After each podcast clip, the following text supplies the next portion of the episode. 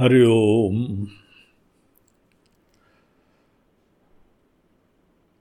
प्रार्थना। शांतं शाश्वतम अप्रमेयमनघं निर्वाण शांति प्रदं ब्रह्मा शंभु फणीन्द्र सेव्यमनिशा वेदांत वेद्यं विभुं रामाख्यं जगदीश्वरं सुरगुरुं मायामनुष्यं हरिं वन्देऽहं करुणाकरं रघुवरम् भूपालचूडामणिं नान्यास्पृहारघुपते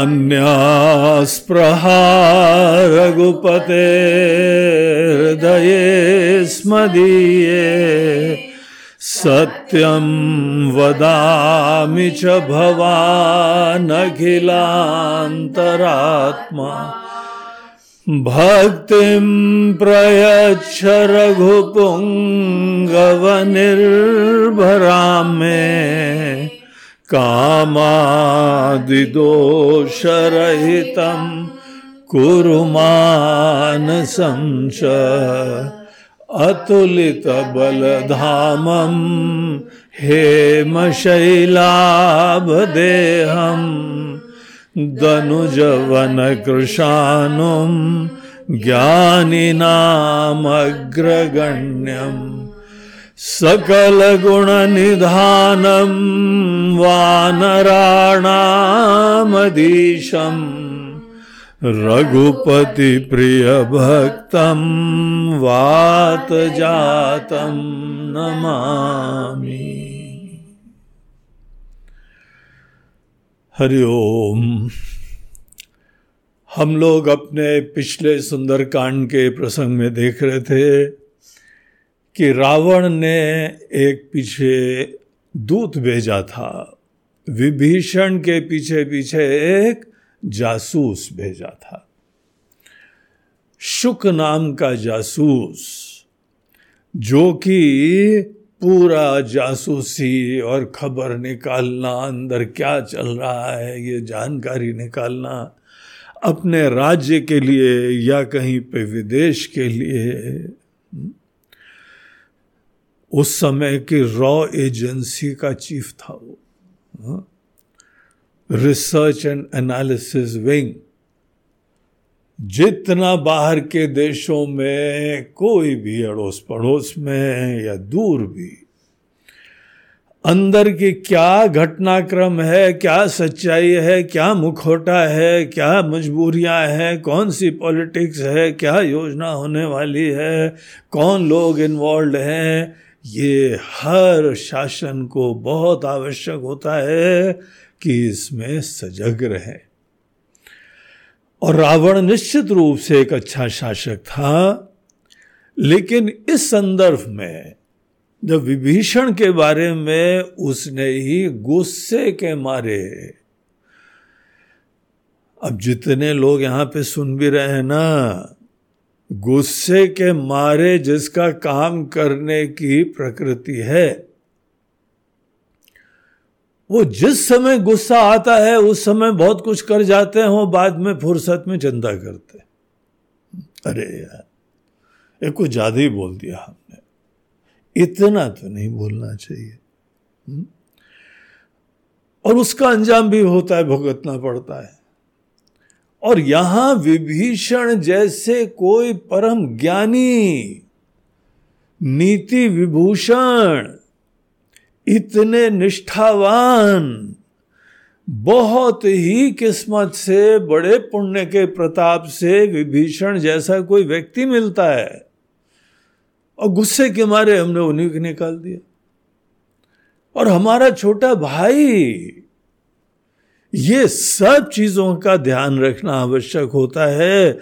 रावण तो गुस्से के मारे अपने बुजुर्गों माल्यवान उनके नाना जी हैं और पुलस्त्य ऋषि जी उनके जो है दादाजी हैं, सब चीज़ों की उपेक्षा करके वो अपने ही हवा में काम करता था। यही तो अभिमान है। अभिमान के समय आदमी को अपने महत्व के अलावा कुछ नहीं दिखाई पड़ता है। अभिमान अंधा कर देता है आदमी को। अभिमान के झोंकों में जो काम होता है उस समय हमको कुछ पता नहीं लगता है, लेकिन जब झोंका खत्म हो जाता है फिर याद आता है, अरे यार ये क्या कर डाला हमने, अपनी ही क्रॉकरी तोड़ दी, अपने रिश्ते खराब कर दिए, अपने भाई को इतना प्रिय, इतना निष्ठावान, इतना बुद्धिमान, उसको ही हमने जो है निकाल दिया। निकाल तो दिया लेकिन ये भी नहीं बात है, बोलता है हमने निकाला है, आगे देखो भी हम लोग देखेंगे, वो बोलता चला गया। विभीषण कितना मूर्ख है कि चला गया राज्य छोड़ के। जो पार्टी इस समय रूलिंग पार्टी है, रूलिंग पार्टी छोड़ के जा रहा है। देखो तो कैसा बुद्धू आदमी, कहीं देखा हम लोग के नेता वेता, अरे सब पार्टी छोड़ के फट से आ जाते हैं, सब स्तुति करने लगते हैं। अभी एक सरदार जी की जो है वो चारों तरफ चर्चा चल रही थी कि वो जहाँ जाते हैं वहाँ पे वो स्तुति करते हैं। तो उसने एक न्यूज़पेपर वाले ने रिसर्च करी, टीवी वाले ने बोला जो जो स्तुति करते हैं जरा उसका संकलन करें कि हर जगह जाके इन्होंने तारीफ करी है तो क्या बोला है। तो उसको आश्चर्य लगा, हर जगह एक ही डायलॉग, एक ही भाषण हर जगह, बस नाम चेंज कर देता था। अब उसके जो है ना भाषण का कोई महत्व ही नहीं रहा, क्योंकि उसको ऐसा नहीं बहुत सारे डायलॉग आते हैं, एक ही डायलॉग आता है। बीजेपी में आओ वही है, बस नाम चेंज कर दो मोदी। फिर पता लगा कि वो आप पार्टी में जाने का सोचा तो सब वैसी का वैसा, वही डायलॉग और नाम चेंज कर दिया दूसरे लीडर का। ऐसे लोग होते हैं जो कि रूलिंग पार्टी वगैरह में जनरली जाने के चक्कर में, पावर हमको मिलनी चाहिए, पावर हमको मिलनी चाहिए, पावर हमको। विभीषण चला गया तो इनके मन के अंदर हुई ग्लानि और डर भी लग रहा था, क्योंकि जो बहुत बुद्धिमान होता है ना उससे आदमी को संभल के रहना चाहिए। बुद्धिमान जब मारता है ना तो पानी भी नहीं मिलता है, ऐसी कहावत है। इसीलिए वो चोट बड़ी भयंकर होती है और डरते हैं लोग। जो बुद्धिमान नहीं होते ना वो डरते हैं, पता नहीं क्या कर देगा जासूस, फिर पता करो क्या हो रहा है। तो जासूस जो है उसने सब जानकारी, बहुत अच्छा जासूस था, वानर का रूप धारण करके मर्ज हो गया भीड़ में और सब देखा दाखा, और उतने में तो इतना प्रभावित हो गया कि राम जी की लीला देख के तो राम जी के कोई भगत ही बन जाते। ऐसा प्रेममय स्वभाव, ऐसा सबको आदर देना, सबको उठा देना, बड़प्पन देना, विनम्र रहना, ये सब देख के वो बड़ा प्रभावित हो गया और हृदय में तो गुणगान गाना चालू ही कर दिया था उसने। इतना रम गया गुणगान गाने में कि उसका कपट चला गया, कपट से धारण करा हुआ वेश चला गया। वो ऐसे मस्त था कि सब वानर आसपास खड़े थे, सडनली वहां पे वानर गायब हो गया और अक्षर प्रकट हो गया। बोला अरे ये क्या हो गया, पकड़ो इसको, और पकड़ के बांध बूंद के जो है वो सुग्रीव जी के पास ले गए। खूब पिटाई विटाई करी उसकी और सुग्रीव ने भी ऑर्डर दिया इसके नाक कान काटो।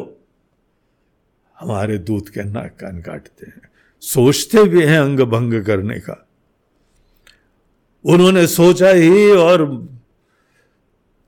पूंछ जलाने के चक्कर में तो बहुत ही भयंकर कांड हो गया, वो तो बहुत अच्छा हो गया, लेकिन इन लोगों के नाक कान तो जरूर काटो। Order pass.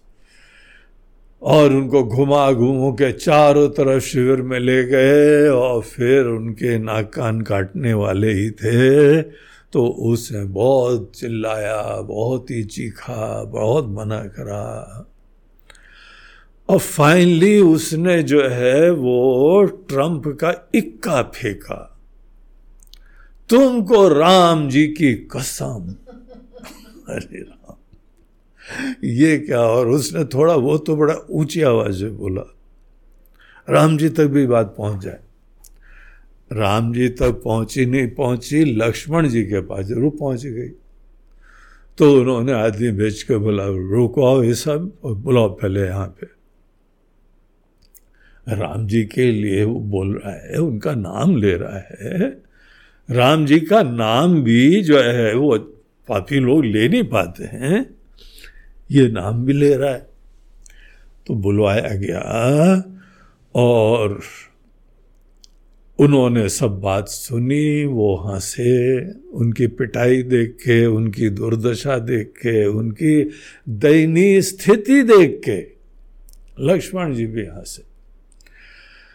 और फिर उन्होंने बोला कि नहीं, छोड़ दो उसको, मारो मूरो नहीं। उन्होंने दया दिखाई, उदारता दिखाई, इससे उसके तो मानो जानों में जान में जान आ गई। है ना कहावत, है ना, अरे भाई हमारे तो जान में जान आ गई, हमको तो नया जीवन मिल गया। राम जी तो राम जी, लक्ष्मण जी का वो बन गया भगत। वाह क्या बात है। बहुत उनकी स्तुति करी, धन्यवाद करा। और उन्होंने बोला ठीक है, कोई बात नहीं, तुम जाओ, बस वहां जाके हमारा ये संदेश भी दे देना, संदेश भी देना, और साथ साथ हम कुछ जो है वह पत्री भी देते हैं, पत्री भी देना उसको। तो उसने बिल्कुल ठीक है, और वो तो गारंटीड हो गई डिलीवरी, गारंटीड, रजिस्टर्ड कोरियर, कोई इधर उधर जाने का प्रश्न नहीं है। ऐसा वो भगत बन गया, ऐसा भावना हो गई, इतना धन्य हो गया कि उसको तो ये लोग नाकानी काटते कि मारी डालते, कुछ पता ही नहीं था। तो उन्होंने वो संदेशा भिजवाया। और फिर जो ये जासूस हैं, जो शुक नाम के दूत हैं, वो वहाँ से लंका के लिए उनको प्रणाम करके आगे जाते हैं। तो ये फिफ्टी सेकेंड बावनवे दोहे के बाद हम लोग पाठ करते हैं। तुरत नाई लक्ष्मण पद माथा, चले दूत बरनत गुण गाथा, कहत राम जसु लंका आए, रावण चरण शीस तिन नाए, बिहसी दसानन पूछी बाता, कहसी न सुख आपनि कुशलाता, पुनि कहु खबरी विभीषण केरी, जाहि मृत्यु आई अति नेरी, करत राज लंका सठ त्यागी, होई यही जव कर कीट अभागी, पुनि कहु भालु की सकट काई, कठिन काल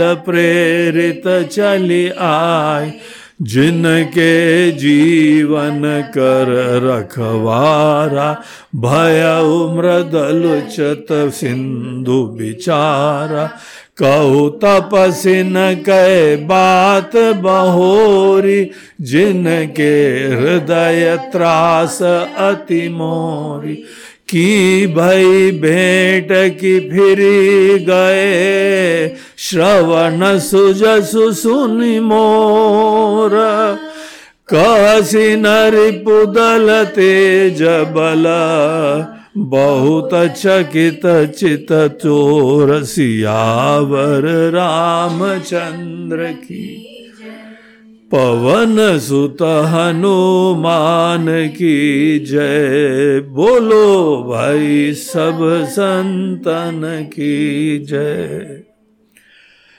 तुरत नाई लक्ष्मण पद माथा चले दूत बरनत गुण गाथा।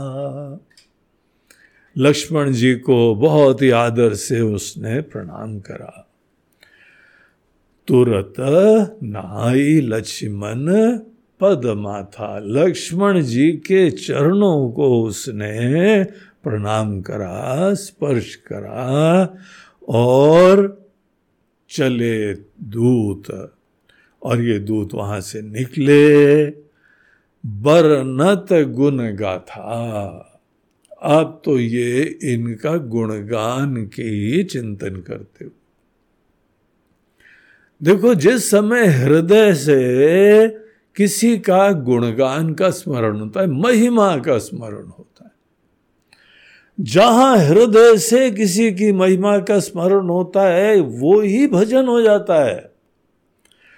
बरनत गुण गाथा, उसका वर्णन करते हुए।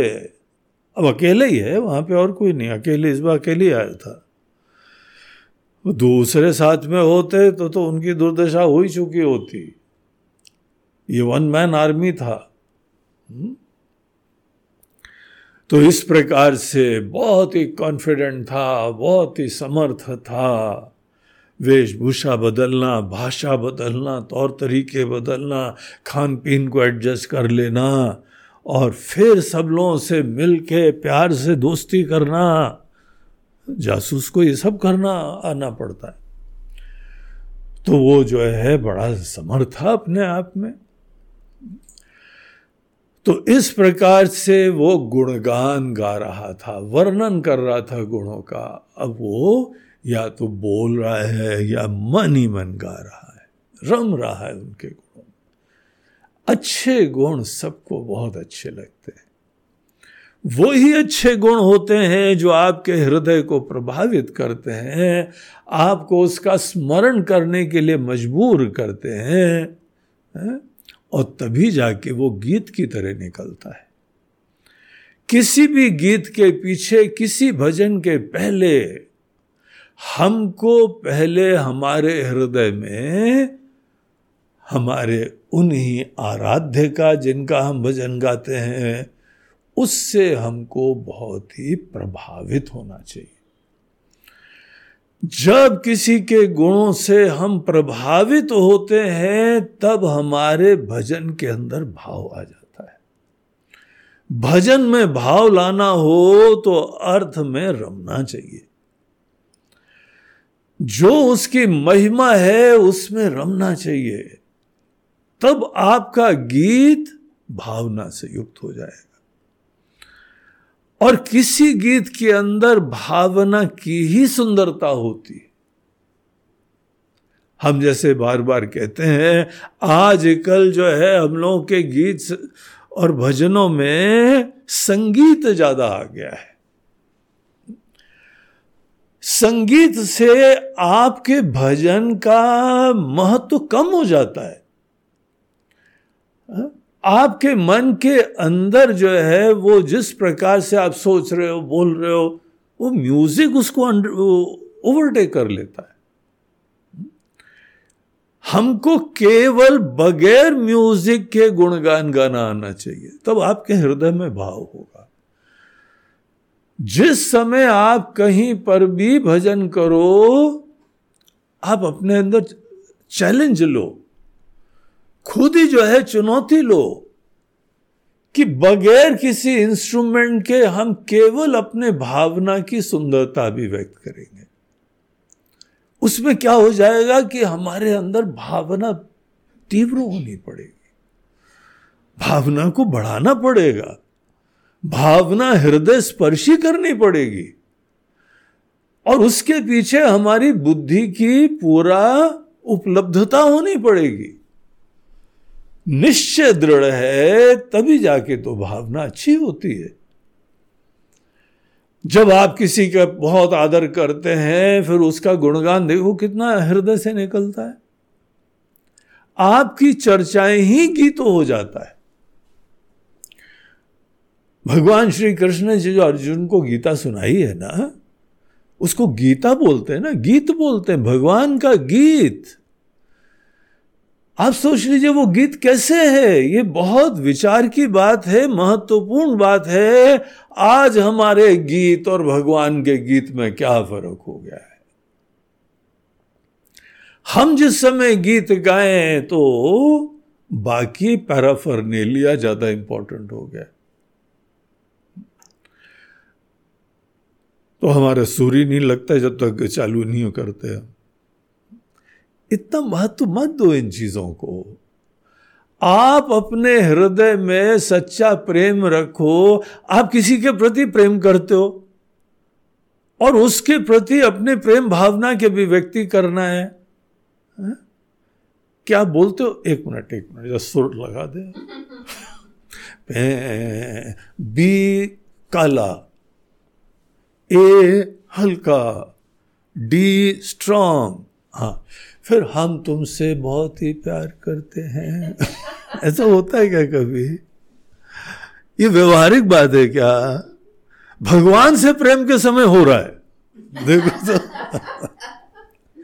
भगवान के प्रति प्रेम के अभिव्यक्ति में पहले बोलते हैं भैया बी काला, तब जहां को ये काला सफेद करता है ना तो हमको लगता है कि इसके अंदर भावना की प्रधानता नहीं है, संगीत की प्रधानता है। अरे कोई भी हो, देखा नहीं किसी का फटा गला होता है वो बड़ा सुंदर लगता है, है? आपके अगर प्रेम भाव है मन मन में प्रेम भाव हो तो कोई फर्क नहीं पड़ता। ट्राई करो। उसमें क्या होगा, भावना के लिए इंपॉर्टेंस देनी पड़ेगी, डूबना पड़ेगा, रमना पड़ेगा। और शब्द तो सदैव हमारे भाव विचार के अभिव्यक्ति होते हैं। और असली सुंदरता किसी भी जो है वह गीत संगीत में केवल हमारे भावना की होती।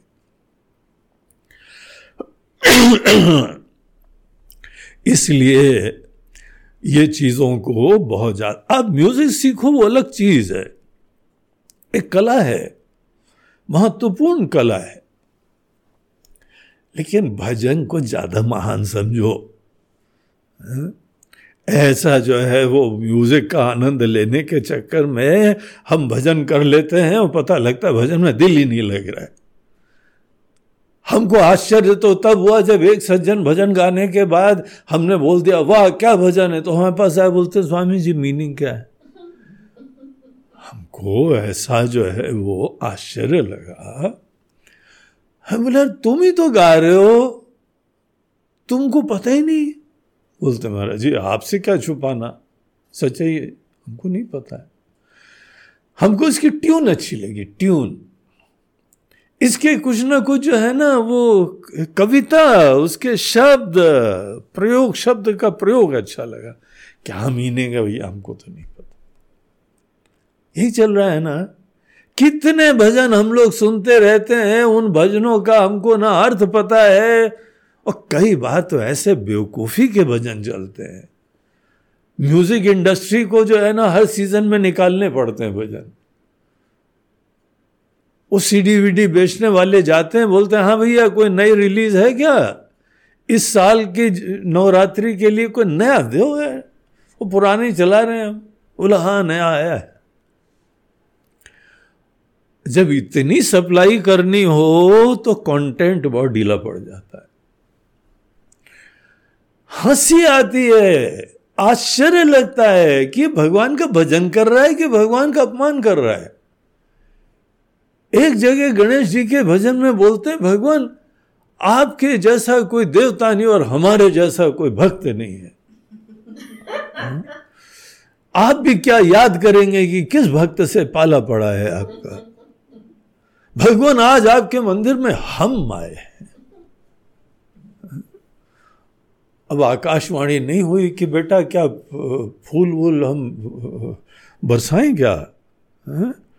तुमको फूलों का कारपेट बांध देंगे, बना दे वहाँ पे, तुम आए हो या तुम शरणागति के लिए आए हो, समर्पण के लिए आए हो कि यहाँ अपने गुणगान बखाने के लिए आए हो? वो अपना गुणगान बखान कर रहा है, हमारे जैसा भक्त नहीं है। और क्योंकि भजन करना है ना, इसलिए आपके जैसा देवता भी नहीं है। हमको तो शूर्पणखा की बातें याद आती हैं। जिस समय शूर्पणखा जो है राम जी के पास और लक्ष्मण जी के पास गई, पहले तो वहां पे पूरा जोग हो गया। राम जी के पास पहले बड़ी सज धज के गई। राम जी ने बोला, आई एम सो सॉरी, हम दो शादीशुदा हैं और देखो हमारी पत्नी भी है साथ में। उसने समझाया कि आप तो राजा लोग हैं, एक रानी क्या, आप तो कई रानी रख सकते हैं। आपके पिताजी के पास भी जो है थी ना, आप तो देखो उनसे प्रेरणा लो, एक आध रानी और हो जाए तो क्या फर्क पड़ता है। तब राम जी ने बहुत दृढ़ निष्ठा का परिचय दिया तो मटक के चल दी लक्ष्मण जी के पास। और लक्ष्मण जी के पास भी वही डायलॉग जो यहाँ बोल रही थी, सेम वही डायलॉग। अब लक्ष्मण जी ने फिर टरकाया, बोला अरे नहीं तुम बोलो तो, या दो बार बोलो, एक बार थोड़ी बोलने से काम बनता है, फिर आग्रह करो। तो फिर पहुंच गई। इस प्रकार से दुर्दशा हो रही है। और वो क्या बोलती है, आप जैसा कोई जो है वह सुंदर राजा नहीं है, हमारे जैसी कोई सुंदरी नहीं है।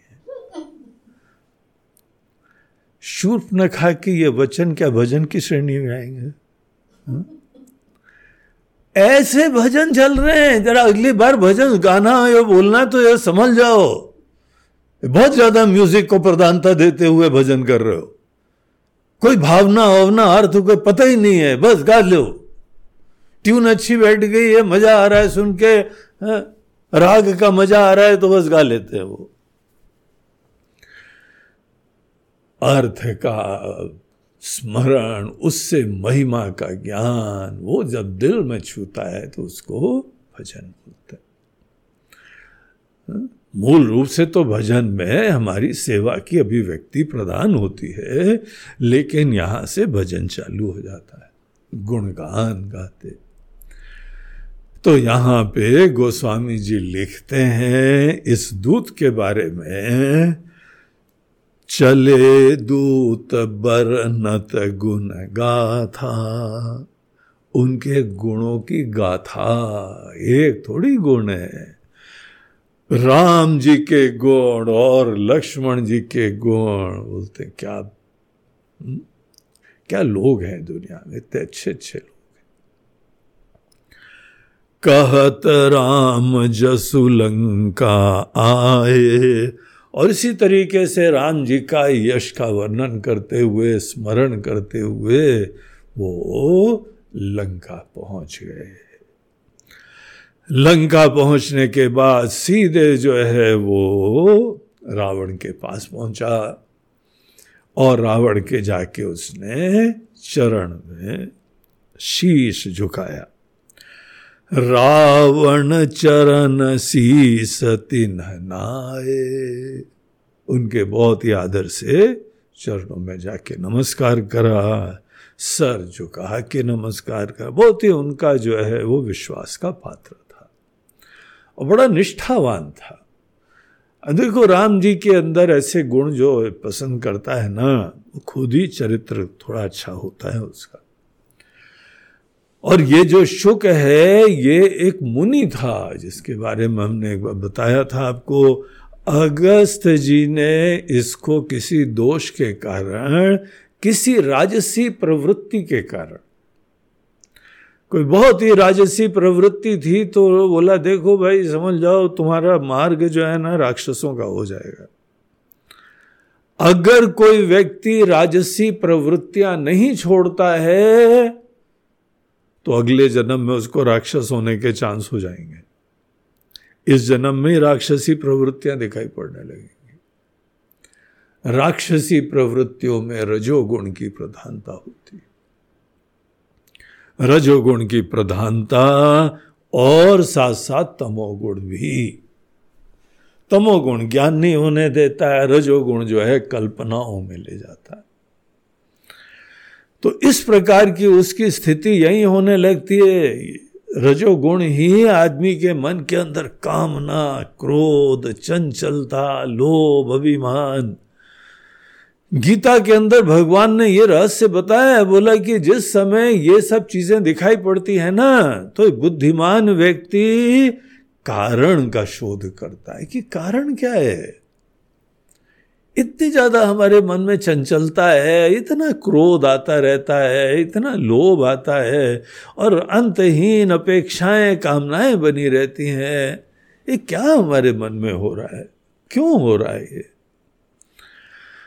जिस व्यक्ति के मन के अंदर ऐसे विचार आते हैं, वो उसको गीता पढ़नी चाहिए। गीता में इन चीजों का रहस्य बताया हुआ।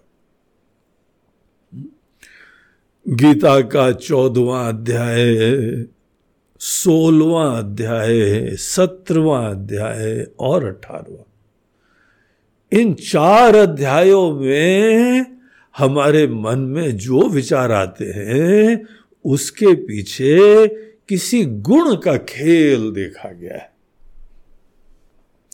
हमारे मनीषी लोगों ने हर व्यक्ति के मन, उसका ही जो भी अभिव्यक्तियां होती हैं, जो भी चीजें यहाँ पे जन्मती हैं, अभिव्यक्तियां होती हैं, उन सब के पीछे क्या रहस्य है? तो उन्होंने देखा कि माया के जो तीन गुण होते हैं, सत्व गुण, रजोगुण, तमोगुण, ये सब उनका प्रभाव होता है। हम लोग अनजाने में इन चीजों का ज्ञान नहीं होता है ना, यही प्रॉब्लम है। हमारी शिक्षा, हमारे संस्कार में सब खत्म हो गया है। बहुत इंपॉर्टेंट चीजें हैं ये। हर व्यक्ति को, हर युवा को, हर बच्चे को ये ज्ञान किसी ना किसी देना चाहिए, पहले खुद समझना चाहिए। अब बड़ों को, घरों के माता पिताओं को समझ में आएगा, हमारे शिक्षकों को खुद समझ में आएगा, तभी दिल से वो बताएंगे लोगों को। देखिए, जहां पे रजोगुण आ जाता है, वहां पे सब कामना, आमना, अपेक्षा, सब चीजें आ जाती। ये छह भाई हैं, काम, क्रोध, लोभ, मोह, मद, मात्सर्य, सब रजोगुण की संतान है।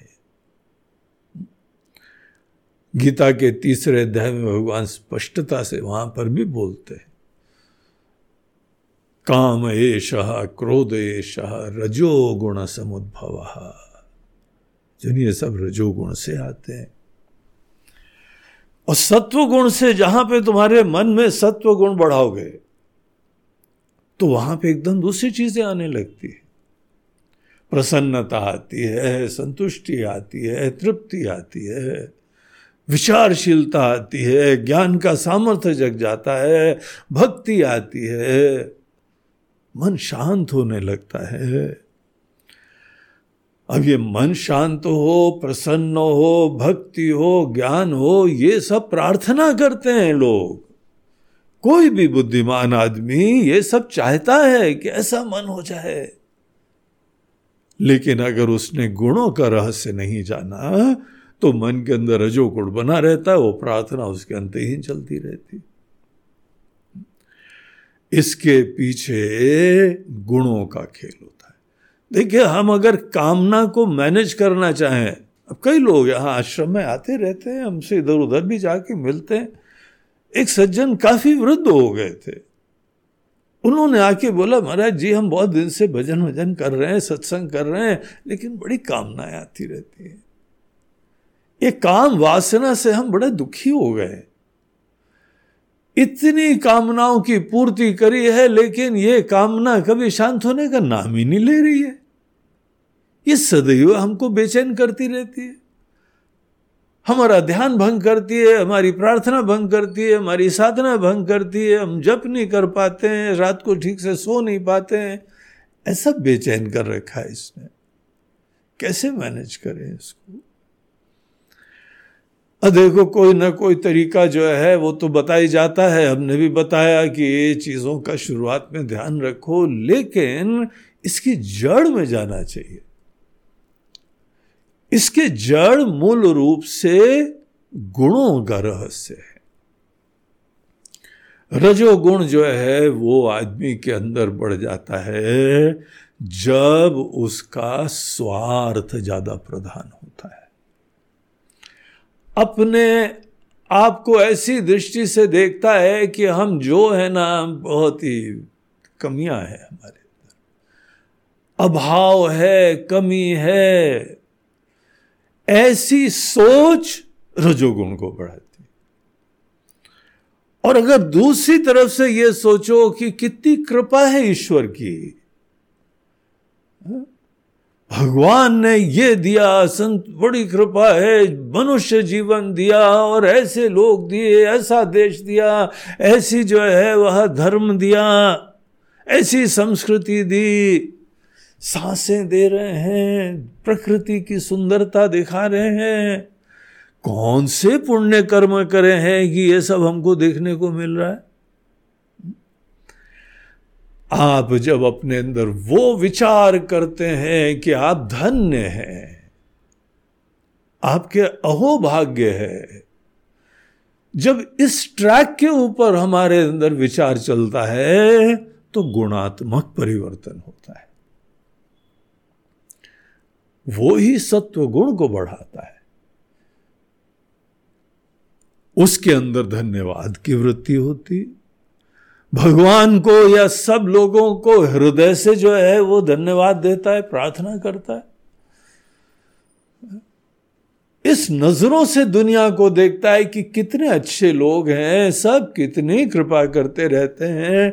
अपने सब लिमिटेशंस के बावजूद हमारा इतना जीवन में सहयोग करा, साथ दिया।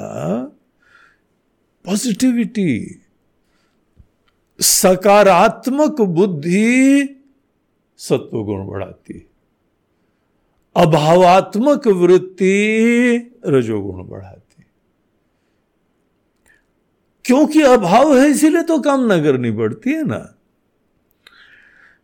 ये वृत्तियां ये कार्य रूपा है, कारण नहीं है। इसीलिए आपने कारण को नहीं हैंडल करा तो कार्य को अंतहीन आप मैनेज करते रहेंगे, कभी खत्म नहीं होता। इसीलिए शास्त्र हमको इसके कारण में जाने की प्रेरणा देते हैं और बोलते हैं कि वो गुणात्मक परिवर्तन करो। इसीलिए तुम्हारा कोई भी वर्ण हो, कोई आश्रम हो, कैसी भी परिस्थिति हो, कोई भी उम्र हो, कोई भी कर्म का क्षेत्र हो, ये चीजें प्रधान नहीं है। प्रधान यह है कि इस कर्म के परिवेश में आप किस दृष्टि से, किस भावना से प्रवृत्त होते हैं। जहां पे धन्यता की भावना से आप प्रवृत्त होंगे, काम भी अच्छा करेंगे, हर कर्म बेस्ट आउटपुट होगा आपका। और जहां पे मन के अंदर अभाव, ग्लानि, असंतुष्टि, बेचैनी, तो काम भी खराब होगा और सतत अंतहीन कामनाएं उत्पन्न होंगी। तो इसका कारण देखना चाहिए। कारण सदैव जो है वो हमारी नकारात्मक या सकारात्मक सोच हुआ करती है। इसीलिए कहीं पर भी कोई एक सकारात्मक पॉजिटिव सोच की प्रेरणा दी जाए, अपने आप किसी के अंदर जो है वो विकारों को और क्लेशों को हैंडल करा जा सकता है। हमारी चाह जरूर होनी चाहिए।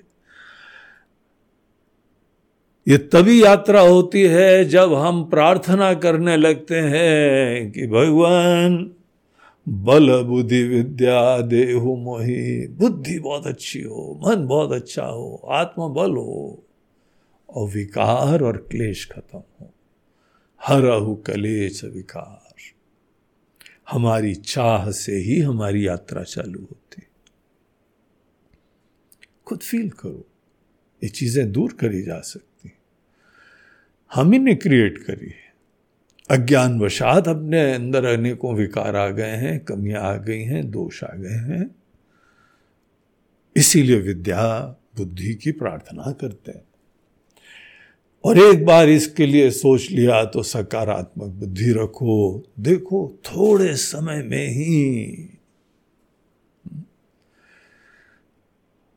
कौन्तेय प्रतिजानीहि न मे भक्तः प्रणश्यति, जिसके हृदय में महान की वंदना, ईश्वर का गुणगान, ऐसी सकारात्मक चीजें, अच्छाई देखने की, सुंदरता देखने की, गुण देखने की। भगवान कृष्ण तो गीता के दसवें अध्याय में बोलते हैं, तुम प्रकृति की सैर करो बेटा, वहां पर भी भगवान का गुणगान देखो, सुंदरता देखो। कहीं कमी हो गई तो ज्यादा चर्चा करते हो। कई लोग जहां मुंह खोलते हैं तो कोई ना कोई दोष ही बताते हैं किसी का। ये कैसी बुद्धि होगी तुम्हारी? तुम्हें को पीड़ा होगी, तुम्हारी दुर्दशा होगी। इसीलिए जो भी गुणगान गाने लगता है उस आदमी के जीवन में परिवर्तन प्रारंभ हो जाता है। तो ये महाराज अपने जो दूत थे वो तो राम जी का भजन करते करते उनकी यात्रा पूरी हुई। पूरी एयर ट्रैवल में कान में जैसे ईयरफोन लगाए हुए हैं और बढ़िया बढ़िया गुणगान सुन रहे भगवान। वैसे इसको कान में लगाने की जरूरत नहीं, क्योंकि यहाँ तो म्यूजिक प्लेयर पूरे दिल में बैठा हुआ था। हाँ, दिल से ये आवाज आ रही है। तो रावण के पास आया, बड़े आदर से उसने नमस्कार करा। तो रावण बोलता है, बिहसी दसानन पूछी बाता, आ गए, हा हा हा, ठीक ठाक पहुंच गए। अब हंसने के पीछे क्या कारण था? कि उनको डाउट था कि मारा ही जाएगा क्या? इतना खुश हो गया हंस के। और एक तो जो है उसको रिलीफ मिला कि वापस आ गया सही सलामत। थोड़ा ऊपर से नीचे तक नज़र डाला कि नाक भी ठीक है, कान भी ठीक है, हाथ वाथ भी ठीक है, तो पूरा ठीक ठाक आ गया, हा हा हा। और दूसरा जो हवाबाज होता है ना, हवाबाज अपना बड़प्पन दिखाने के लिए फोकट में हंसा करता है। कोई बहुत ज़्यादा बोल रहा हो ना तो भी शंका हो जाती है, आज बहुत ज़्यादा बोल रहे हो, छुपा क्या रहे हो? जो बहुत ज़्यादा कोई बोलता है, हमने गीत भी सुना था, पता नहीं किसी की गज़ल सुनी थी, आज बहुत बोल रहे हो, आज लगता है कि तुम कुछ छुपा रहे हो। बोला ये कवि लोग बड़ा तिगड़मी लोग होते हैं, हमने सोचा छुपा रहे हैं, हमारे बोलने से पकड़ में आ गया कि हमको छुपा रहे हैं। बहुत ज्यादा है है है है क्या है है है इसमें कौन सी है, है की बात है भाई? अभी अभी इसमें कौन सा बहुत ही हंसने की बात है? बेहसी बेहसी दसानन पूछी बाता, यार यहाँ हंसने की कौन सी बात है? राम समझना चाहते हैं, हे रावण, हे महाशय, हम आपकी हंसी की बात पूछना चाहते। एक बार हमको याद है, बम्बई में बांद्रा में एक वॉकिंग प्लाजा है, वहाँ पे हम गए थे, जॉगर्स पार्क, बड़ा अच्छा प्रसिद्ध है। सवेरे सवेरे वहाँ बहुत सारे लोग जो है, बढ़िया उन्होंने बना रखा है, गार्डन है और उसके फूल लगा रखे हैं, छोटा सा पहाड़ है, वहाँ पे पानी है, बतके हैं और छोटा झरना है, वातावरण बड़ा शुद्ध है, दूसरे काम वहाँ अलाउड नहीं है, तो केवल वॉक वॉक के लिए लोग वहाँ पे आते हैं। सीमेंटेड पाथ भी है और मिट्टी का भी पाथ भी है, जो जैसा दौड़ना चाहे चलना चाहे। बीच बीच में बैठने के लिए सीट वीट बनी हुई है। तो हम वॉक कर रहे थे एक दिन सवेरे, तो पास में एक लाफिंग क्लब चल रहा था। लाफिंग क्लब, आजकल लाफिंग थेरेपी बहुत जो है बड़ी प्रचलित हो गई है और अच्छा है, लोगों को बड़ा रिलीफ मिलता है। दिन भर सहमे सहमे सीरियस सीरियस, वो वहाँ लाफिंग क्लब ने जिसने भी चालू करा है बोला सब लोग खूब अच्छी तरह से हंस लें, रिलैक्स हो लें, वहाँ प्राणायाम भी कर लें, तो उससे अंदर बहुत रिलीफ हो जाता है। तो हर इलाके में लाफिंग क्लब चलते हैं। वहाँ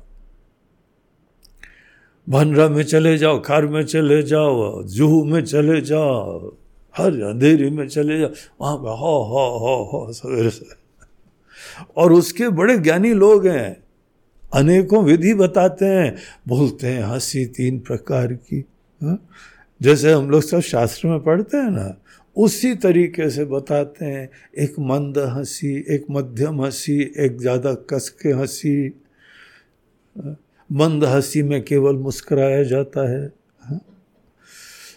फिर उसके उपरांत मध्यम हंसी में तुम्हारे दांत दिखाई पड़ते हैं और धीमी धीमी आवाज़ आती है, साइलेंसर लगी हुई। और जहाँ पे पूरा दिल खोल के हंसते हैं ऐसे लोग बड़े विरले होते हैं, हे शुकदेव। ऐसे लोग बड़े पुण्यात्मा विरले होते हैं जो ठीक से हंस भी पाएं। बाकी इतने बदकिस्मत होते हैं कि ठीक से हंस भी नहीं पाते हैं, है? वो हंसते हैं तो उनको ऐसा लगता है ऐसे कोई पाप कर दिया, दाएं बाएं देखते ज़्यादा तो नहीं कस के हंस दिया। उनके जो है शास्त्र में लिखा है हंसी तुम्हारे तक ही रहनी चाहिए, दूसरों तक नहीं जानी चाहिए, तो है है है थोड़ा धीमे से हंसता है। अरे यार क्या तुम पापी आदमी हो, हंस तो लो ठीक से, ठीक से हंस भी नहीं पाते हो, कौन से तुम्हारी जो है वो बदकिस्मती है। तो ऐसे वो लोग ज्ञानी होते हैं, उनके गुरु जी आते हैं, उनके गुरु जी सब ज्ञान देते हैं और सबसे बोलते हैं हंसो। तो सब बोलते हैं महाराज जी आपको हमारा जीवन जीना हो तो आपकी हंसी खत्म हो जाएगी। आप जानते हैं क्या प्रॉब्लम चल रहे हैं हमारे, बिजनेस डाउन चल रहा है, घर में सब बीमार चल रहे हैं, एक कोरोना में जा चुके हैं और दूसरे जो हैं एडमिट हैं, और आप हमसे बोल रहे हो हंसो। काहे के लिए हंसे, कैसे हंसे, हंसी हमारी गाय हो चुकी। तो उनके गुरु जी समझाते हैं ट्राई करो ट्राई करो थोड़ी देर रिलैक्स करने के लिए हंसो, मन को पॉजिटिव करने के लिए हंसो। तो ये सब चल रहा था, हम वॉक कर रहे थे तो हम थोड़ी देर खड़े हो गए। अब वहाँ पे जो है वो लोगों को देख के हमको हंसी आ रही थी, उनको नहीं आ रही थी। इतना टेंशन हो रहा था हंसने में, बड़ी मुसीबत चल रही थी। कोई बहुत ज़्यादा हंसता है ना, हर जगह है है है, अरे क्या हो रहा है भाई। कोई रीज़न हो, कोई कारण हो, हम पूछ लें, अच्छा हमको नहीं समझ में आया तुम ही बता दो, तुमने क्या जोक देखा यहाँ पे, उपहास कर रहे हो क्या, तुम अपनी विशिष्टता दिखा रहे हो, अपनी महिमा दिखा रहे हो कि दूसरे को छोटापना दिखा रहे हो। तो हंसी मात्र में बहुत सारे फैक्टर्स होते हैं। शुक आया तो रावण कस के हंसा, बेहसी दसानन हंसा।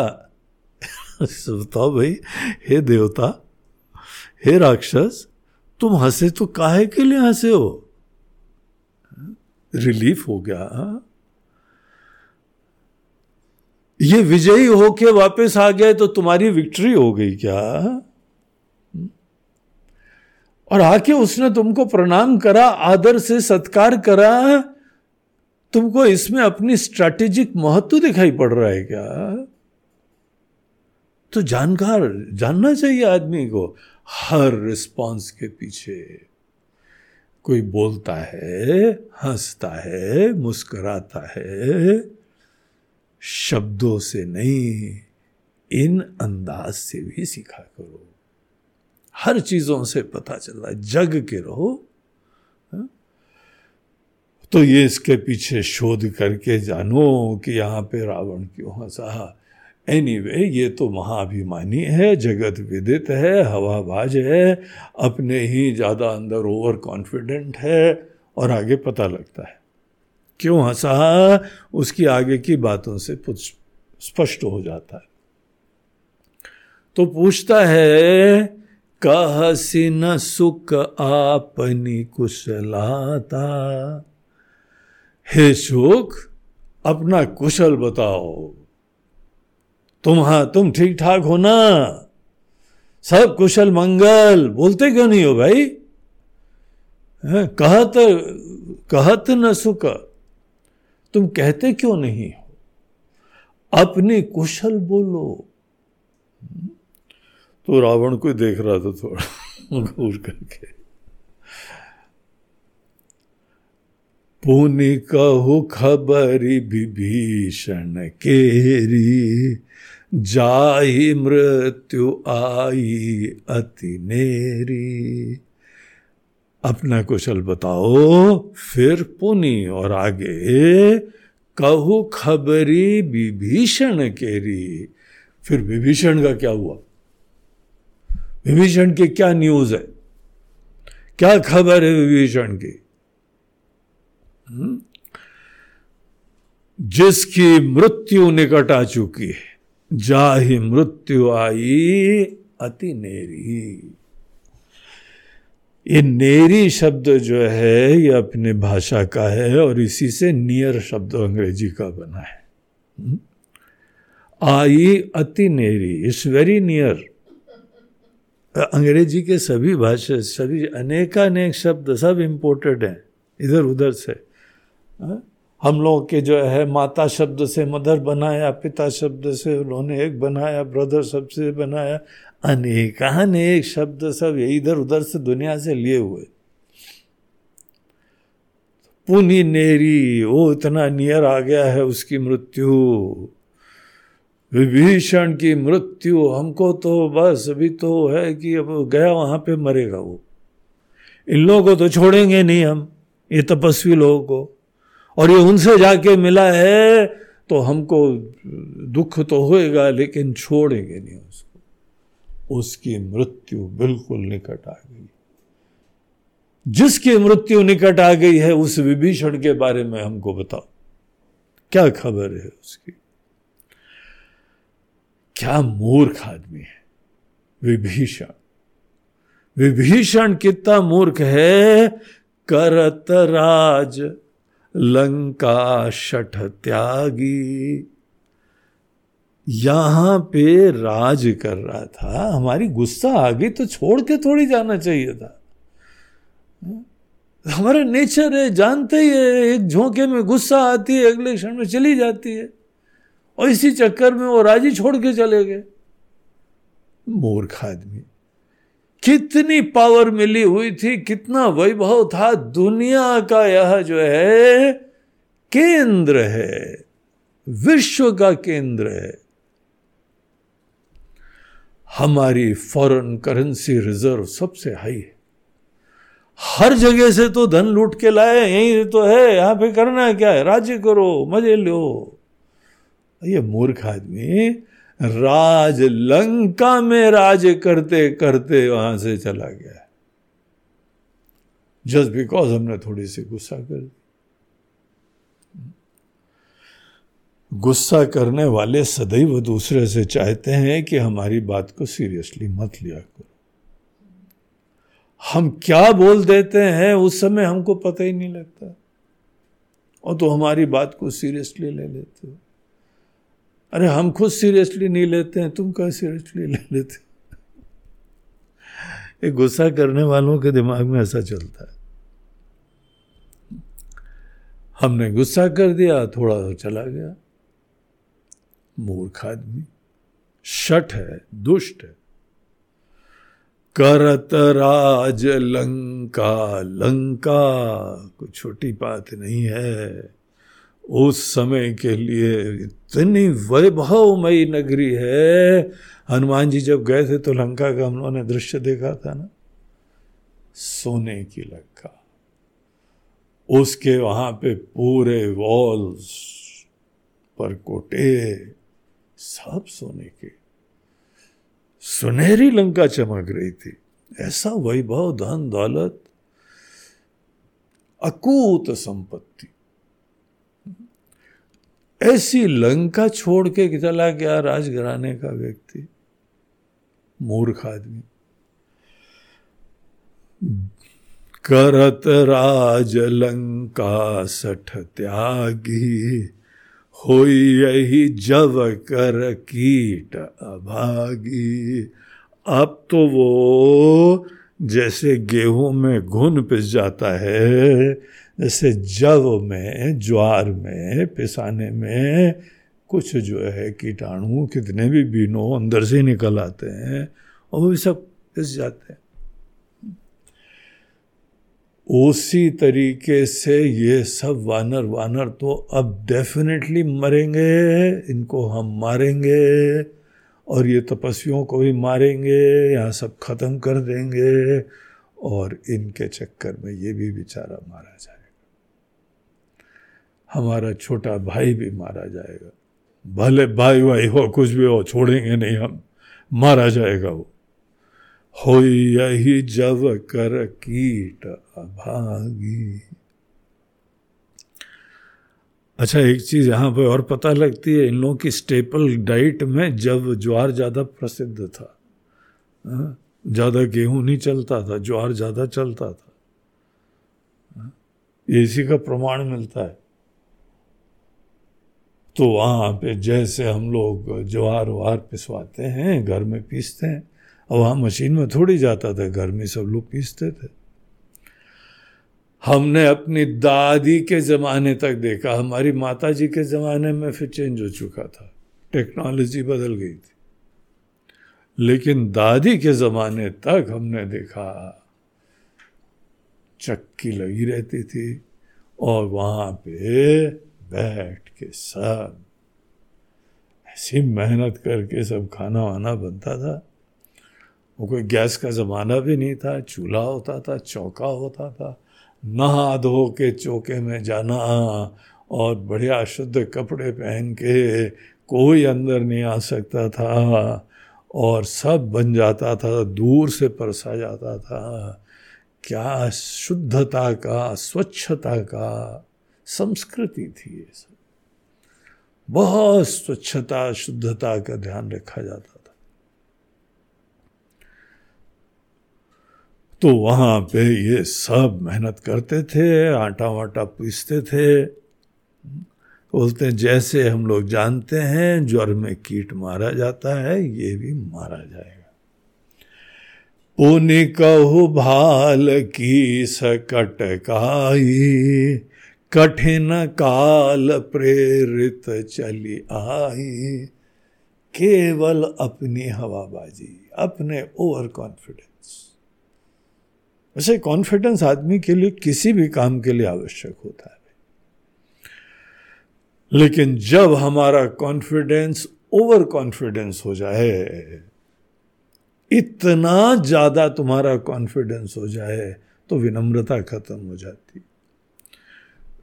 अन्य के बल और सामर्थ्य को भी नहीं देख पाते, अन्य की सुंदरता, महानता नहीं देख पाते हो, केवल अपने ही महिमा, अपना विश्वास, हम कर लेंगे कर लेंगे कर लेंगे। रावण की कहानी क्या दिखाती, इतना ओवर कॉन्फिडेंस, वो ही केवल नहीं मरा, उसका पूरा कुल खत्म हो गया, उसके बच्चे बच्चे सब मारे गए इसी के चक्कर में। उसी का हम लोग को देखो यहाँ पे पुनः परिचय प्राप्त हो रहा है। तो बोलता है बाकी जितने भालू और वानर इत्यादि सब हैं, उनके बारे में हमको बताओ, उनका क्या हाल चाल है, क्या देख के आए वहाँ पे। जहाँ तक ये भालू और वानर सब हैं, कठिन काल प्रेरित चली आई। इनका कठिन काल आ गया है, इनके मृत्यु का समय है। रावण की लंका में आ रहे हैं, रावण को समझा क्या हुआ है, यही सब हमारा भोजन है और ये सब हमारे पास आ रहे हैं। इनका तो काल आ गया है, हम तो अपने स्वभाव अनुसार, ये लोग तो मारेंगे भी, खाएंगे भी, और हमसे तो जो दुश्मनी बैल जो लेता है, है? वो तो व्यक्ति डेफिनेटली मारा जाएगा। तो इनका भी काल आ गया है। और दूसरी भी चीज़ बताओ, देखो दूत को हर चीज़ें, अनेकों चीज़ें ध्यान रख के सब देखना चाहिए, हर छोटी छोटी चीज़ के प्रति संवेदना रख के उसकी खबर देनी होती। दूत से हम लोग संवेदनशीलता सीखें, दूत कितना सजग रहता है, हर छोटी छोटी चीज का ध्यान देता है, क्योंकि यही सब उपयोगी हो जाती है, सहायक होती है या बाधक हो जाती है। जिनके जीवन कर रखवारा, भय मृदुल चित सिंधु बिचारा। ये बचे हुए हैं सब लोग, क्योंकि ये इतना मृदुल, इतना कोमल सागर, समुद्र, जल राशि मात्र, इस अथाह जल राशि के वजह से अभी तक बचे हुए हैं। नहीं तो हम लोग तो कब के जाके खा चुके होते, खा चुके होते। एक आया तो था, उस समय क्या पेट खराब चल रहा था तुम्हारा, इंडाइजेशन चल रहा था, एक को पकड़ पाए, अकेला आया था यहाँ पे, लंका के अंदर घुस के आ गया था, रावण की सभा में वो घूम के आया। कुछ बिगाड़ना तो छोड़, दूर की बात है, सब माथा पीट रहे हैं कि क्या क्या करके गया हो यहाँ पे, हा? और अभी भी सोच रहे हो। ये वानर अभी तक बचे हुए हैं, क्योंकि ये मृदुल चित्त का सिंधु उनको बेचारा बचाए हुए है। समुद्र इतना कोमल, देखो जल कितना द्रव्य द्रवमय होता है, कितना जो है वो सरल सा होता है, वो बचा रहा है इनको। जिनके जीवन कर रखवारा, समुद्र जिनका जीवन जो है वो रखवारा बन के उन्हीं की देखभाल कर रहा है, अभी तक इसी की वजह से बचे हुए हैं। तो उनका भी, वानर वानरों का भी हाल बताओ जरा हमको। और उसके आगे, कहू तपसिन के बात बहोरी, नाम नहीं लेंगा। रामायण सीरियल में तो ये बड़ी चुटकी ले लेके बताया गया, जहां कोई राम जी का नाम में श्री भी जोड़ देता था, श्री मत बोलो, तुमने श्री क्यों बोला, श्री मत बोलो, तब से श्री मत बन गया। श्रीमान, श्री मत बोलो। उसने कभी राम जी का नाम नहीं लिया। तपस्वी बोलता, तपस्वी लोग, तपस्वी लोग। कहु तपसिन कै बात बहोरी, और उनकी जो है हमको सब बहोरी, सब अनेकों बातें बताओ, तपस्वियों का क्या हाल है। जो भी है, एक बात तो हमको पता है, हमारा भयंकर उनको डर लग रहा होगा। रावण की लंका में जा रहे हैं, रावण के पास जाने का सोच भी रहे हैं, रावण नाम ही सबके हृदय में त्रास उत्पन्न करे, इसी के लिए तो जीवन भर साधना करी हमने, इसी के लिए मेहनत करी है, रावण नाम भी कोई ले। से गब्बर हो गया, गब्बर हमारा नाम लेते, पचास पचास कोस के अंदर हमारा नाम लेते हैं तो रात को नींद उड़ जाती है। यही यही बात है, श्रीमान गब्बर यही है। जिनके हृदय त्रास अति मोरी, जिनके हृदय में हमारा स्मरण करके डर लग रहा हो। सबको लगता है, इनको भी लगेगा। कि भई भेंट की फिरी गए, श्रवण सुजस सुन मोर, हमारा सुयश सुन, नेकों के नाम होते हैं सुयश, सुंदर यश। इनका सुंदर यश क्या है? यही है, सबके अंदर हम डर उत्पन्न करवा देते हैं तीनों लोगों को जीते हुए। ऐसा हमारा सुयश सुन के क्या तुम्हारी भेंट हुई कि वो चले गए वापस? ऐसा तो नहीं हुआ कि की भाई भेंट कि फिर ही गए चले तो नहीं गए? ये मत बोलना कि अरे वो मिले नहीं, वो तो चले गए। हमको लगता है ये दोनों पॉसिबिलिटी है, मिलने के चांसेस काफी कम हैं, उनके चले जाने के बहुत हाई चांसेस हैं। तो की भाई भेंट, तुम्हारी भेंट हुई कि फिर ही चली गए, फिर ही गए। श्रवण सुजसु सुनी मोर, हमारा अपने कान से सुयश सुन के हो अच्छा रावण ये ये करता है, चलो ठीक है तुम लोग निपट लेना, फिर हम जा रहे हैं चले गए।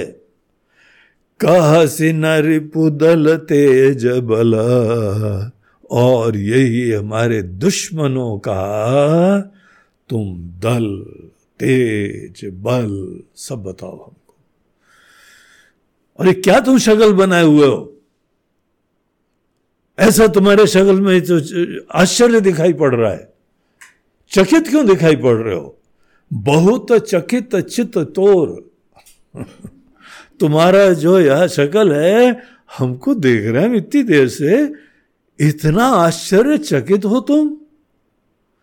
चक्कर क्या है बताओ हमको, हे शोक जल्दी बताओ। इनकी तरफ से तो पॉसिबिलिटी बस यही है, सब डर गए, सब भाग गए, हमारे ये सुन के हम तो खा जाएंगे, हम तो इनको मार डालेंगे, हम तो छोड़ेंगे नहीं।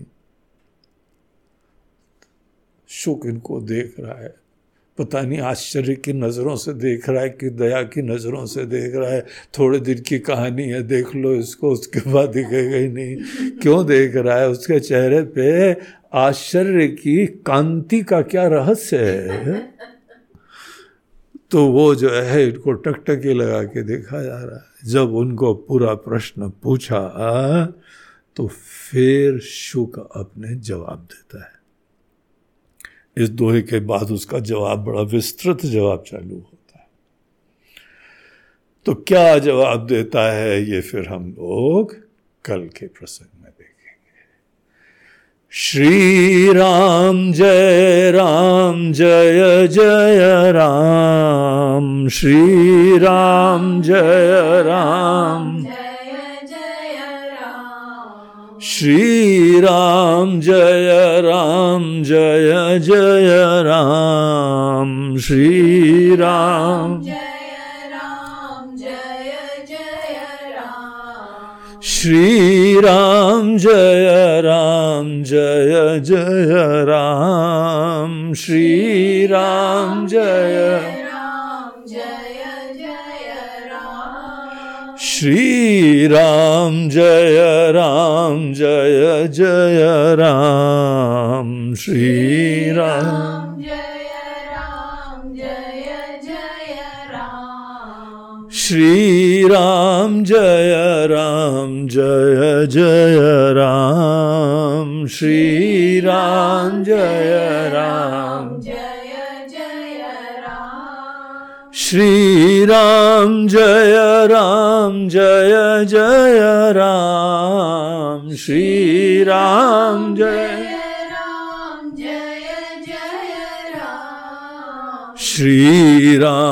जय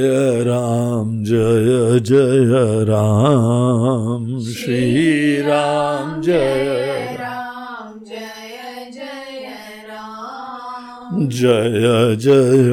राम जय जय राम। बोलो सियावर रामचंद्र की जय, पवन सुत हनुमान की, बोलो भाई सब संतन की। नमः पार्वती पते, हर हर महादेव। नर्मदे हर बोलो गंगा मई जय। हरिओम। आज सर्वपित्र अमावस्या का दिन है, तो ये जो श्राद्ध पक्ष होता है उसका ये अंतिम दिन है। और श्राद्ध की ये परंपराएं होती हैं कि अगर आपको किसी की तिथि पता हो, नहीं पता हो, अज्ञात हैं चीज़ें कुछ, आप निश्चिंत हो के इस दिन अपने पितरों का श्राद्ध कर सकते हैं। तो आपको अनेकों पितर हैं, अनेकों नाम भी नहीं पता होते, ये सब हम लोगों को परिचय भी नहीं है। कम से कम तीन कुल का तो आपको नाम भी पता होना चाहिए, लेकिन जब नहीं पता है तो कोई बात नहीं, समस्त पितरों को या तिथि नहीं पता हो, आज के दिन सबको प्रणाम करिए, सबको वंदन करिए, सबकी कुशल क्षेम के लिए ईश्वर से प्रार्थना करिए और पितरों का आप सबके ऊपर आशीर्वाद बना रहे। बहुत ही प्रभावी चीज़ होती है हमारे पूर्वजों की कृपा हमारे ऊपर दिव्य लोकों से आती है। जो पितरों के ऊपर श्रद्धा भक्ति रखता है तो देव लोक से भी उसके ऊपर कृपा की वर्षा करी जाती है। तो आज के दिन जो है वो काफ़ी लोगों ने आ, सेवा दी है और निवेदन करा है कि वो यही जो श्राद्ध उनके पितरों के लिए आज करना चाहते हैं। इनमें सबसे पहले हम नाम लेंगे श्री सुयश मिश्रा जी का। सुयश मिश्रा लखनऊ के अंदर ये अपनी दादी जी दर्शिका मिश्रा, तो दर्शिका जी जो है वो लखनऊ में हमारी बहुत ही प्रिय, हाईली डेडिकेटेड, इंस्पायर्ड भक्त थी, शिष्य थी और काफ़ी वृद्ध थी। उनका फिर देहावसान हो गया और ये सुयश उनका बहुत ही प्रिय था और सुयश को भी अपनी दादी बहुत अच्छी लगती थी, उनसे बड़ी प्रेरणा बल उसको प्राप्त होता था। तो आज वो अपनी दादी का स्मरण करते हुए उनकी प्रार्थना का सदैव उनका आशीर्वाद बरसता रहे, इसके लिए प्रार्थना करते हुए और अपनी दादी की भी शुभ गति के लिए वो यहाँ पे प्रार्थना कर रहा है। सुयश अपने पूरे परिवार के लिए मंगल की कामना कर रहा है, उनके माता पिता हों, उनके चाचा जी हों, सबके लिए उसने विशेष रूप से बोला है कि गुरुजी सबके लिए हमारी तरफ से भगवान से आप प्रार्थना करिए, सबका मंगल हो। दूसरे लखनऊ के ही हमारे एक बड़े अच्छे डेडिकेटेड कार्यकर्ता हैं श्री शेखर खन्ना जी और उनकी श्रीमती आशा खन्ना, दोनों बहुत ही समर्पित भक्त लोग हैं, ईश्वर के चरणानुरागी हैं। और साथ ही साथ इनके खन्ना जी का जो बहन का वो पुत्र है तारू और उनकी पत्नी जूही, तो ये सब लोग मिल के जो है यहाँ ये यहाँ पे सेवा भेजी है, ये आहुति भेजी है। तो सब लोग के पितरों के लिए ये आज श्राद्ध करना चाहते हैं, सबके लिए मंगल की कामना करना चाहते हैं। तो शेखर खन्ना जी, आशा जी, तारू और जूही कपूर, सबको हमारा बहुत बहुत आशीर्वाद। हम भी आपके पितरों के लिए ईश्वर से प्रार्थना करते हैं। फिर लखनऊ के ही एक साधु शरण जी हैं, वो अपने माता पिता, उनकी माताजी देवराज देवराजी देवी देवराजी देवी उनकी माताजी और उनके पिताजी विश्वनाथ लाल जी। तो वो दोनों दिवंगत हो गए हैं, उनके लिए ये श्राद्ध आज कर रहे हैं। तो साधु शरण जी, आपको बहुत बहुत आज के लिए शुभकामनाएं, साधुवाद। आपने ऐसा सुंदर कृत्य करा है और आपके दिवंगत माता पिता के लिए भी हम ईश्वर से प्रार्थना करते हैं। अगले आज के जो हैं वो आहुति देने वाले बंबई के पंकज भाई और छाया बहन कोतवाल। पंकज भाई और छाया बहन ये बड़े अच्छे शांत सात्विक दंपत्ति हैं, सत्संग प्रेमी हैं, सतत भगवान की आराधना, मंदिर में दर्शन और पूरी चारों तरफ पूरी प्रकृति जो ईश्वर की ही कृति है उसके दर्शन का इनको भी बहुत ही अभिलाषा रहती है, जाते हैं दर्शन के लिए। और जब भी हमारे बंबई में भी सत्संग होते हैं वहाँ पे काफ़ी बार ये लोग रेगुलरली दिखाई पड़ते हैं। ये भी अपने दिवंगत माता पिता के लिए आज श्राद्ध कर रहे हैं। तो पंकज भाई और छाया बहन, आप दोनों को साधुवाद, आपको धन्यवाद ये आहुति देने के लिए, और आपके पितरों के भी मंगल की हम कामना करते हैं। अगले सज्जन वो भी एक दंपत्ति बंबई के हैं, सुमन और परी जेटली।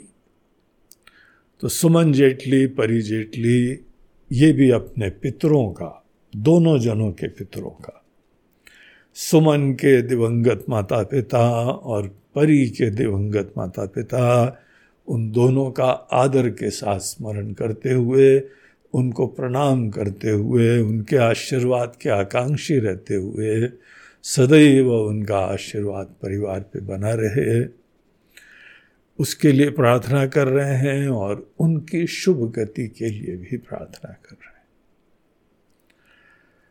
और अंतिम जो है वो आज के आहुति देने वाली जया और हेमंत हरियानी। जया और हेमंत आजकल यूएस में हैं, हेमंत वहीं पे सॉफ्टवेयर के क्षेत्र में विशेषज्ञ हैं, वहीं सेवारत हैं और वो अपने पितरों का भी स्मरण कर रहे हैं। ना अपनी जड़ों को भूले हैं, ना अपनी संस्कृति को भूले हैं, वहाँ पर भी उनकी यही भावना आराधना होती रहती। जया अनेकों मंदिरों में भी जाते हुए अपनी संस्कृति से जुड़ी रहती है और यहाँ पर भी आश्रम में स्वामी जी वगैरह से जुड़ी रहती है। तो जया और हेमंत, आप दोनों को इस सेवा के लिए बहुत बहुत साधुवाद, आशीर्वाद और आपके पितरों का भी, समस्त पितरों का, दोनों जनों के पितरों का, उन लोगों के लिए भी हम भी अपनी तरफ से भगवान से प्रार्थना करते हैं कि उनका मंगल हो, उनका कल्याण।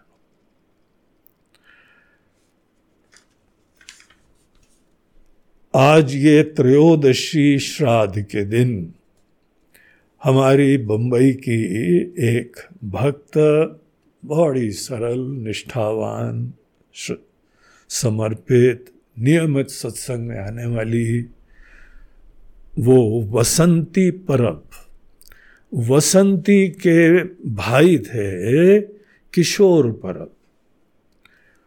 उनकी जो है वह बड़ी आ, कम उमरी है, भी ज़्यादा तो उम्र नहीं थी, लेकिन उनका शायद हार्ट फेलियर हो गया था, इसीलिए देहांत हो गया था उनका। आजकल हार्ट फेलियर किसी भी उम्र में हो जाता है, कुछ पता नहीं लगता है। अंदर का सिस्टम इतना कॉम्प्लेक्स है, कहाँ पे क्या प्रॉब्लम आ जाती है तो कुछ आइडिया नहीं लगता है। अच्छा था, बड़ा उत्साही लड़का था किशोर। यहाँ आश्रम में, शिविर में भी आया था, दौड़ दौड़ के सब सेवा करा करता था। लेकिन वो दिवंगत हो गए। तो बहुत ही स्नेह रखती थी बसंती उनके प्रति, और उनके लिए प्रार्थना है, उनके लिए श्राद्ध है कि वो भी जहाँ पर भी हो उसकी आगे की यात्रा मंगलमय रहे। बसंती आपको भी इस धार्मिक कृत्य के लिए, इस आहुति के लिए आपको भी आशीर्वाद और साधुवाद। हरिओम तत्सत्।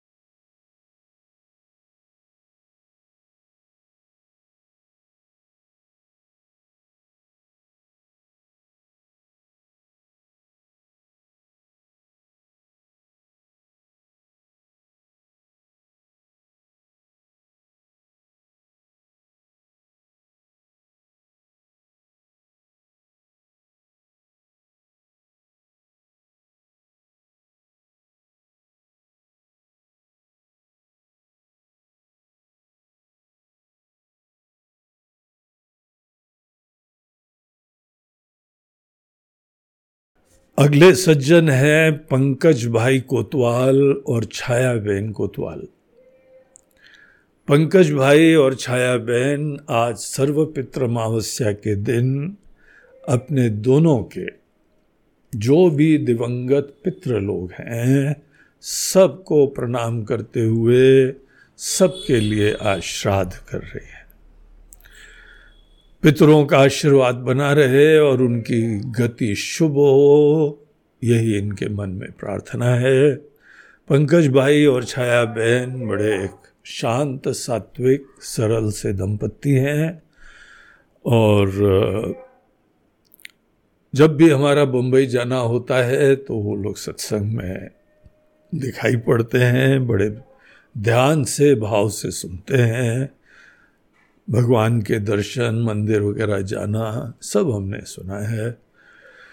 तो उन लोगों के लिए भी, आप दोनों के लिए भी हमारी शुभकामनाएं हैं, और आपके पितरों के लिए भी हमारी प्रार्थना।